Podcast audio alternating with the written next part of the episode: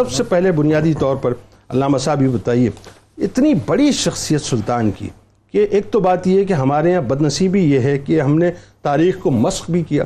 اور وہی بات ہے، میں عموماً ایک بات کہتا ہوں کہ کہیں قلم اٹھا کے لکھا جاتا ہے، کہیں قلم دبا کے لکھا جاتا ہے۔ لیکن سلطان کی شخصیت کے بارے میں لوگوں کو صحیح پتہ چلنا چاہیے کہ ایکچولی آپ کی شخصیت ہے کیا۔ تعارف سے شروع کرتے ہیں، ابتدائی تعلیم و تربیت۔ بسم اللہ الرحمن الرحیم، بہت شکریہ۔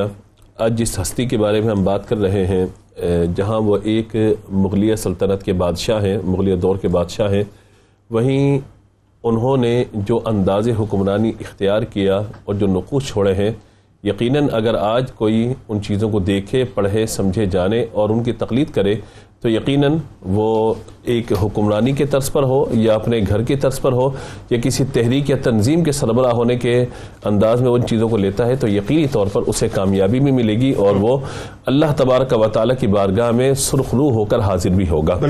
ولادت اور وصال کے حوالے سے میں ابتدائی بات ارز کر دیتا ہوں کہ جو آپ کی پیدائش ہے وہ سولہ سو اکیاسی عیسوی ہے اور وصال آپ کا سترہ سو سات میں ہے تو اس اعتبار سے تقریباً نواسی سال یا اگر نوے سال شمار کر لیں ان کو تو تقریباً نواسی نوے سال کی عمر آپ کی جو ہے وہ شمار کی جاتی ہے۔ اچھا اسی طریقے سے آپ یہ بھی دیکھ لیجیے کہ اللہ تبارک و تعالی نے جو آپ کو عمر عطا فرمائی نواسی سال کی تقریباً اس میں تقریباً انچاس سال وہ ہیں کہ جو آپ نے سلطنت پہ بیٹھ کر گزارے ہیں۔ یعنی پوری زندگی کے جو انچاس سال آپ کے ہیں وہ حکمرانی کے تحت آپ نے گزارے ہیں۔ اچھا چونکہ گھر وہ ہے کہ والد بھی بادشاہ ہیں دادا بھی بادشاہ ہیں پر دادا بھی بادشاہ تو ایک وہ چلتا ہوا سلسلہ آ رہا ہے۔ اور پھر جب ظاہرے کے خاندان میں اوپر آپ یہ دیکھتے ہیں کہ پردادا نے جب وہ دین اکبری کا ایک آغاز کیا اور اس دور کے اندر بہت بڑی شخصیت اور اس وقت کے مجدد جنہیں مجدد الفسانی رحمۃ اللہ تعالی علیہ کہا جاتا ہے نام نامی اسم گرامی شیخ احمد سرہندی ہے تو انہوں نے جب اس کے خلاف تحریک کا آغاز کیا تو ظاہر کہا جاتا ہے کہ تحریک کا آغاز تو کوئی کرتا ہے مگر اس کی تکمیل بعد میں جا کے کوئی اور دیکھتا ہے۔ جب آپ نے یعنی دین اکبری کے خلاف آپ نے یہ بات کی کہ اللہ تبارک و تعالیٰ کا دین ہی حق ہے کسی اور کا دین قبول نہیں کیا جائے گا۔ تو آپ دیکھیے کہ اس کی تکمیل ہمیں پھر نظر آتی ہے۔ اسی گھر کے ایک فرد جو تیسرے یا چوتھے نمبر پر آ کے جب بادشاہت پر آ کر بیٹھتے ہیں یعنی سلطان اورنگزیب عالمگیر رحمۃ اللہ تعالیٰ علیہ انہوں نے پھر سمجھیے کہ اس عمل کی تکمیل کی ہے جس کا آغاز حضرت مجد الفتح رحمۃ اللہ تعالیٰ علیہ نے کیا تھا۔ اور آپ کے صاحبزادے حضرت خواجہ محمد معصوم سرندی رحمۃ اللہ علیہ ان سے ان سے بیعت اور ان سے بیعت ہوئی۔ اور ان سے بیعت کرنے کے بعد یہ سارا سلسلہ آپ لے کر چلے اچھا پھر آپ یہ دیکھیے کہ اللہ تبارک و تعالیٰ بعض اوقات انہی لوگوں سے کام لے لیتا ہے کہ جو گھر کے افراد ہوتے ہیں۔ یعنی جن پہ نہیں ہوتا، بھائی، یہ گھر میں اتنی خرافات ہو گئی، اتنا بگاڑ آ گیا۔ لیکن آپ دیکھیے کہ گھر ہی کا ایک فرد ہے۔ یعنی پر دادا گئے پھر دادا آئے پھر والد آئے اس کے بعد جب یہ آئے ہیں تو آپ دیکھیے کہ آغاز ہی دیکھ لیجیے کہ اللہ تبارک و تعالی نے کس طرح منتخب کیا تھا کہ حافظ قرآن ہے۔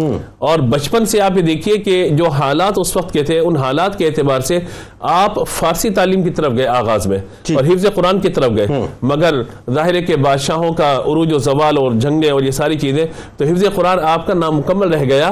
لیکن ذہن کے اندر چونکہ یہ بات تھی کہ مجھے قرآن حفظ کرنا ہے تو جب آپ حکمران بنے حاکم بنے ہیں آپ تو حاکم بننے کے بعد آپ نے اپنے حفظ قرآن کی تکمیل کی یہ کیسی بات ہے؟ یعنی یہ میرا خیال ہے ایک بہت بڑی مثال ہے کہ قرآن کو جو ہے فوقیت دی کرسی ملنے کے بعد چالیس سال کی عمر میں چالیس سال کی عمر میں منصب پر آ کر بیٹھے۔ ہاں۔ چالیس سال کی عمر میں۔ ہاں۔ اور اس عمر میں آ کے قرآن پاک کو حفظ کیا ہے۔ آج ہمارے یہاں لوگ کیا کہتے ہیں؟ میں اتنا بڑا ہو گیا میں بالغ ہو گیا میں بیس بائیس سال کا ہو گیا۔ اب قرآن کیا پڑھوں میں؟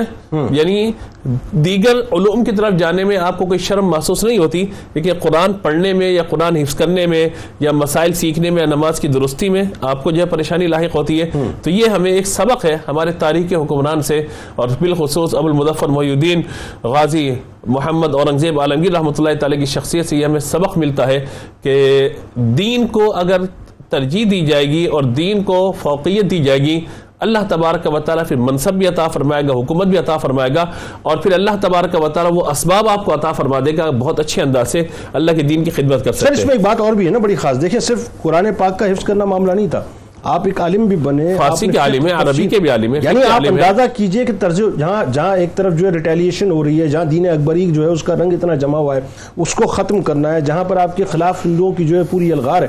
اور پھر انگریز ایسٹ انڈیا کمپنی کی صورت میں اپنے قدم جما کے بیٹھے ہیں۔ اس درمیان سے اپنے آپ کو منوانا دین اسلام کے لیے ترویج بھی کرنا پھر اپنے آپ کو بھی ریفائن کرنا دین کے حوالے سے۔ کتنا بڑا کام تھا۔ بہت بڑی بات ہے اور یہ سعادت اللہ تعالیٰ نے آپ کو عطا فرمائی۔ اور خاص طور پہ اس کا جو بہت بڑا کردار ہے وہ آپ کے استاد حضرت ملا جیون رحمۃ اللہ تعالی علیہ پہ جاتا ہے۔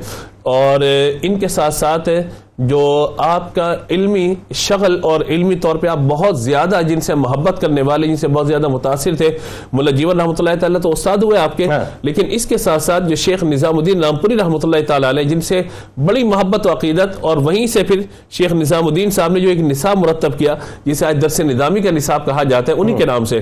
تو یہ سلسلہ سارا چلا۔